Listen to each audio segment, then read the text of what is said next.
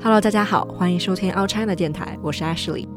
这是一档 LGBTQ 群体的访谈节目，围绕普通人的自我认同和出柜经历，给你带来多元的视角和声音。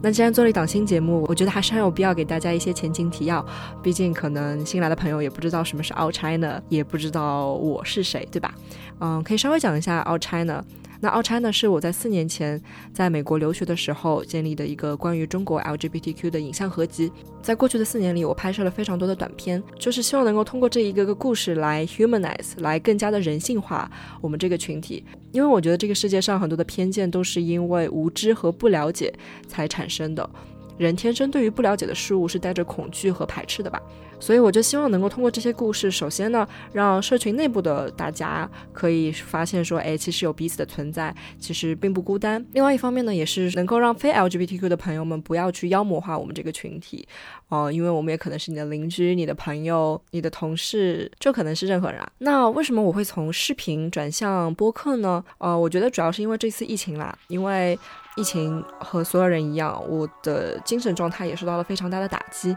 而且我自己本身是一个比较容易 anxious 的人，然后加上我之前的一段恋情吧，就是我之前有 crush 过一个很喜欢、很心动的女生，但是跟她的感情进展也不是很顺利，对于我来说是一个蛮 heartbreaking 的一个经历。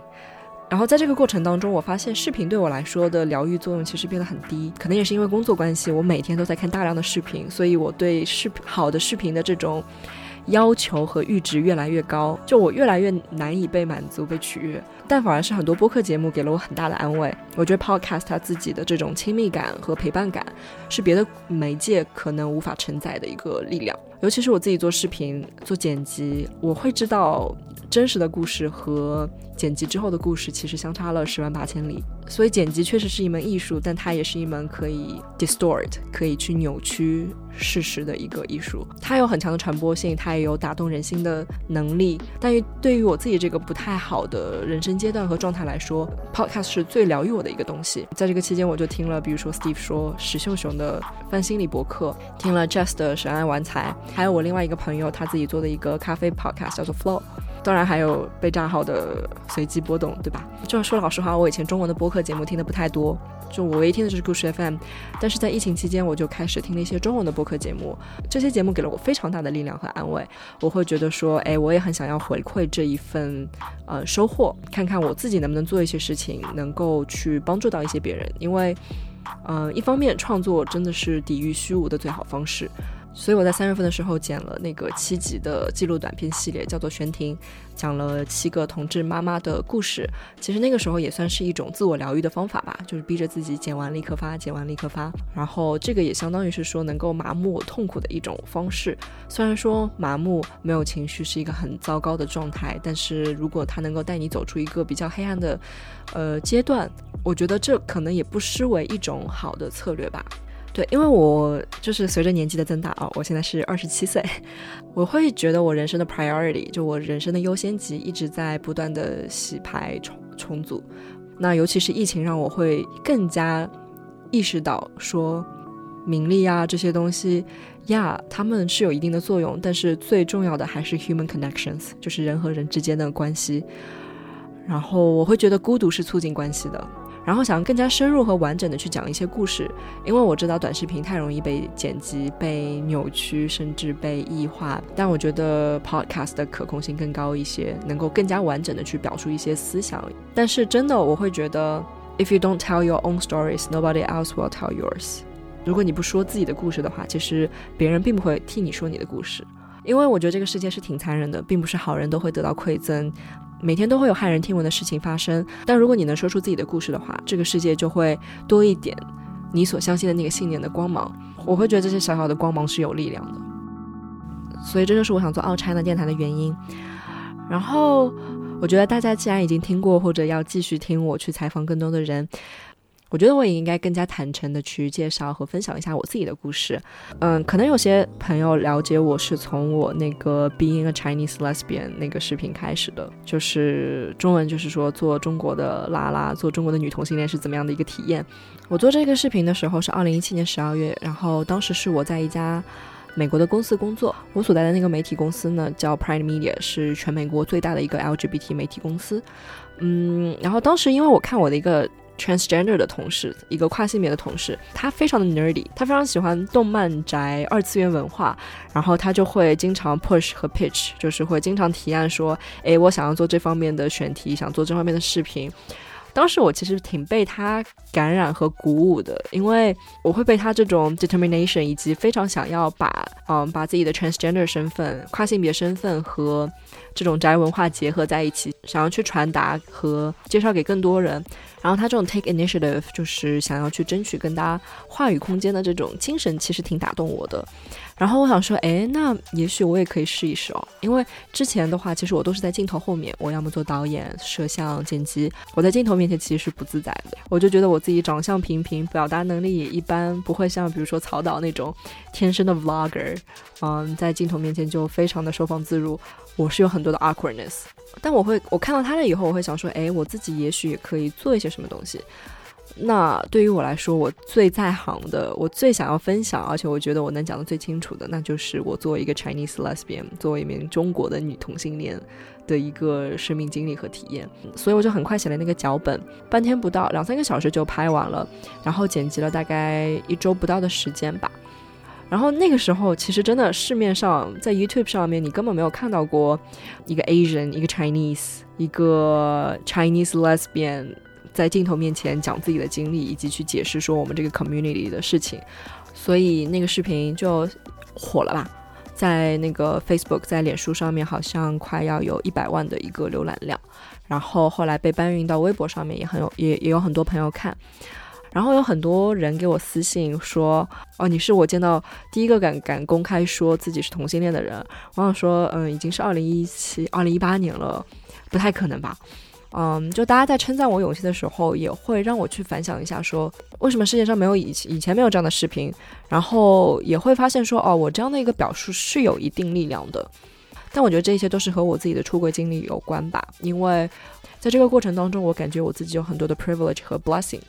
就是我会感觉我有很多的呃幸运，以及有很多的优越性。然后这个我觉得我可以跟大家讲一讲，说为什么我会，呃，为什么我会那么的 loud，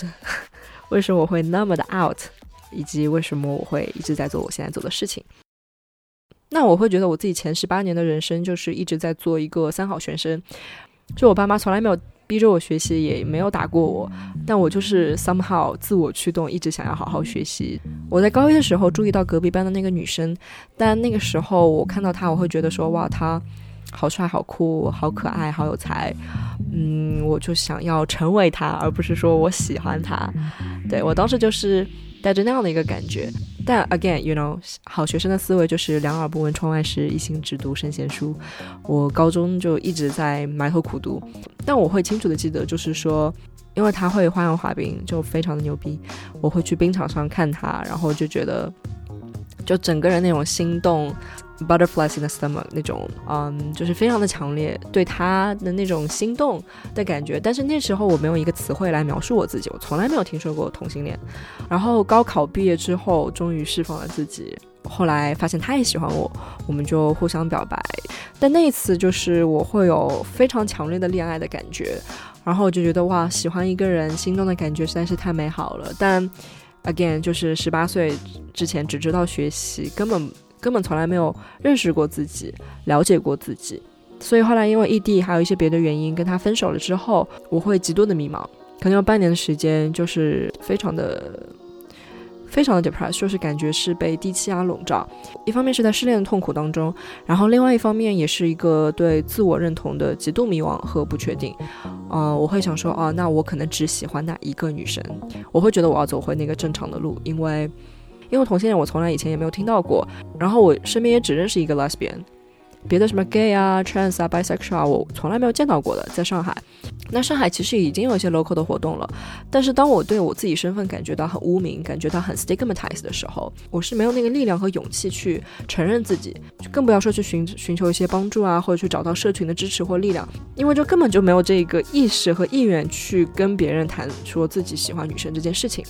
然后呢，我自己是很幸运，是因为在大三的时候，因为我本科学法语的嘛，然后我在大三的时候去法国的一个政治学院交换了一年，因为那个时候呢是法国的同性婚姻刚通过，然后我还上了一节课叫做 genre politique et sexualité，就是关于性别政治的。那个时候是我第一次听说 LGBTQ，感觉就是打开了新世界的大门。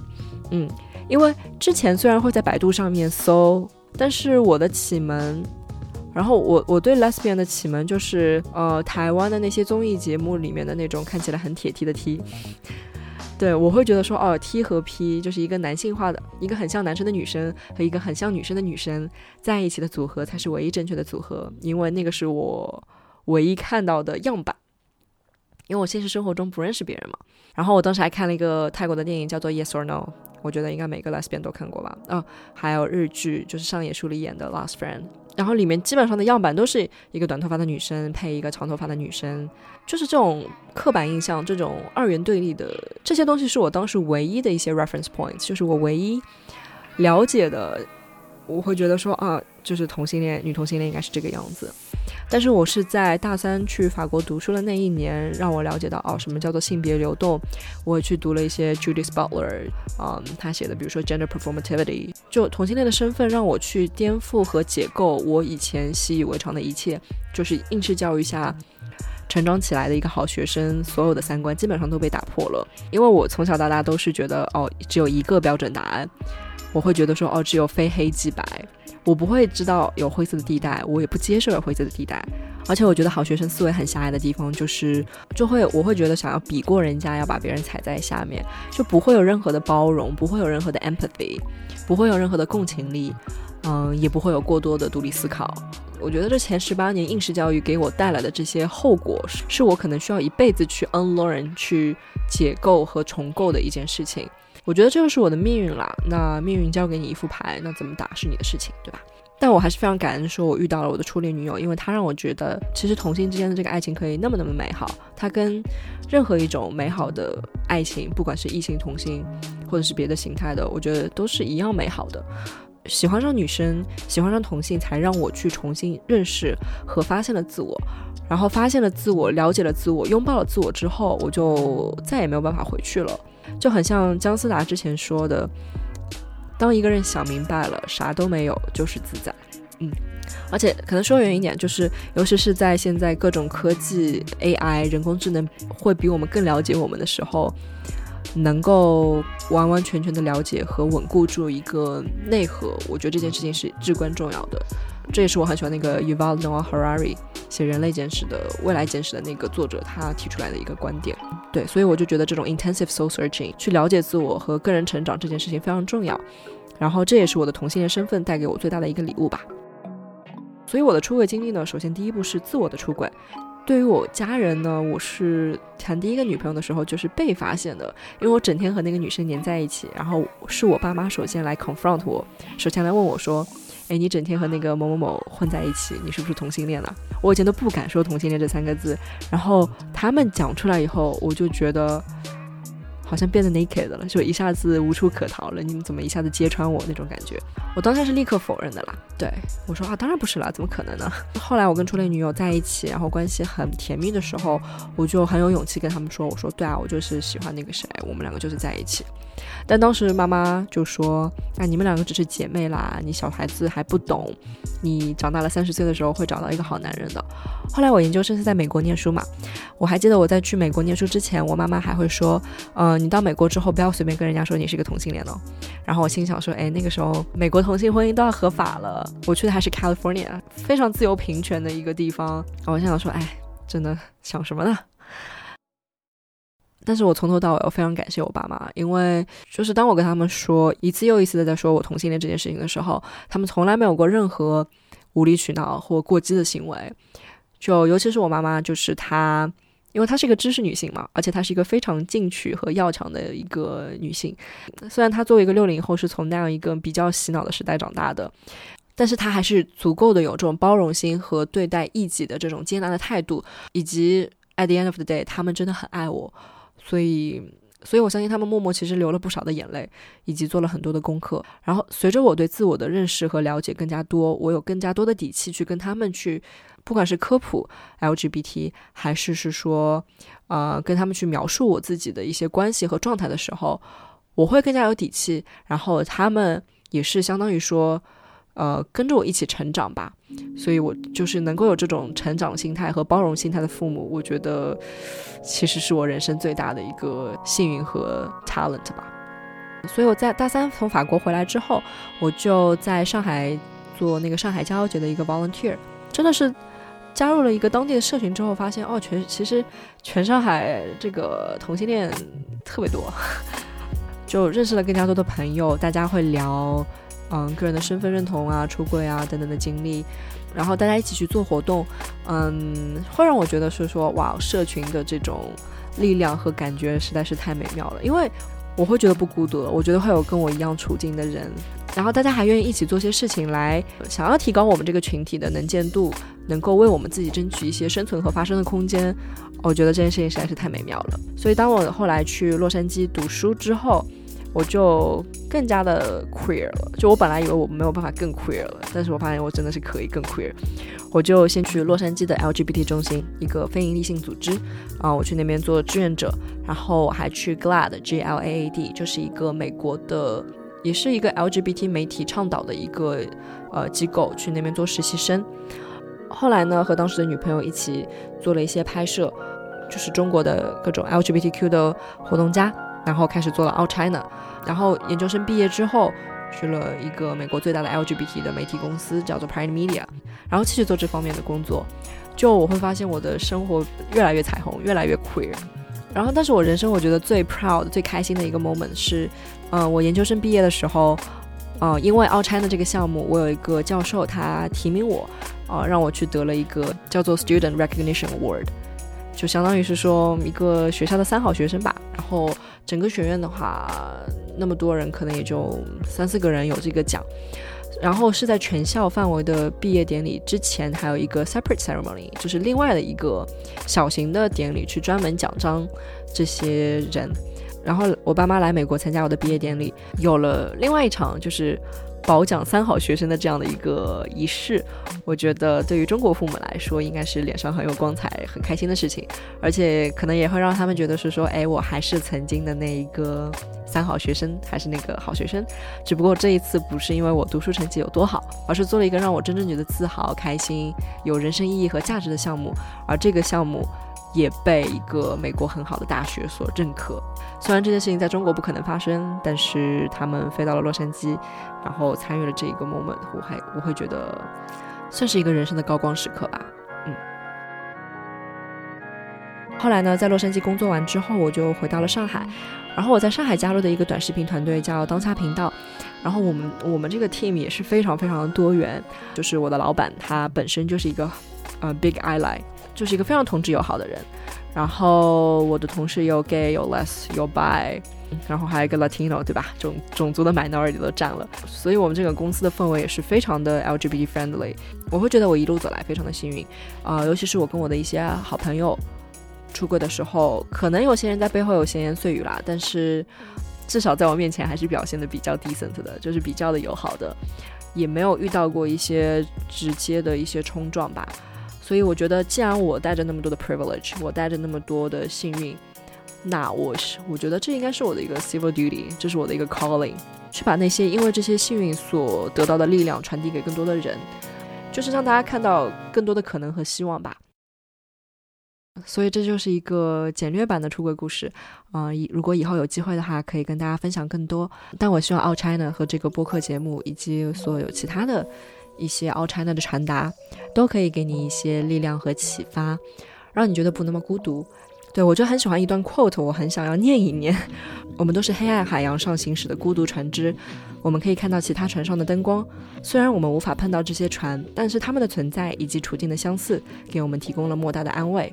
我们意识到自己的全然孤独和无助，但是如果我们能够走出自己的封闭空间，发现他人在同样的孤独和恐惧中，我们对孤独的恐惧就会转为对他人的同情，使我们不再那样惊慌。孤独是促进关系的。愿你张开眼睛，看到那些和你一样深陷孤独的生命。愿你有勇气成为那个首先给出微笑、主动给予支持与爱的人。我觉得这段话真的写的非常美，然后它也算是我要做这个 podcast 的一个初心吧。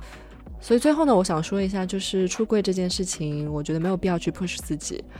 也不要去盲从别人的经历，因为我会想要做播客，去比较完整的去给大家传达一些这个人的来源和去处，是因为。因为你得知道，这个人做这个决定背后其实是有很多很多的原因，他的家庭背景、他的人生情况和他所处的位置，嗯，所以你在做你自己的决定的时候，别人的故事可以作为一种参考，可以作为一种灵感和一种鼓励，但最终做决定的人是你自己，而你的人生只有你自己可以负责。对，然后就像我的好朋友杨小 P 老师，他就说，可能你的人生当中会有很多不成章法的涂鸦。你的人生可能有很多主动放弃和被动离开留下的空白的遗憾，但都你可以握好你自己人生的那支笔，在空白的地方画出美丽的花，也许那样就会诞生出更多的华彩。没有关系，一切都来得及。要去创造，要去经历，要去好好爱。那今天就说到这里啦。如果你喜欢我们的节目，记得分享给你的朋友。你可以在各个平台上面搜 Out China 电台。如果你有任何的意见和想法，你可以在微博上私信我，我的微博是橘子酱 Ashley，或者给我们发邮件，我们的邮箱是 Out China FM O U T C H I N A F M at gmail dot com，。啊，希望大家注意身体，Take care。我们下期再见，拜拜。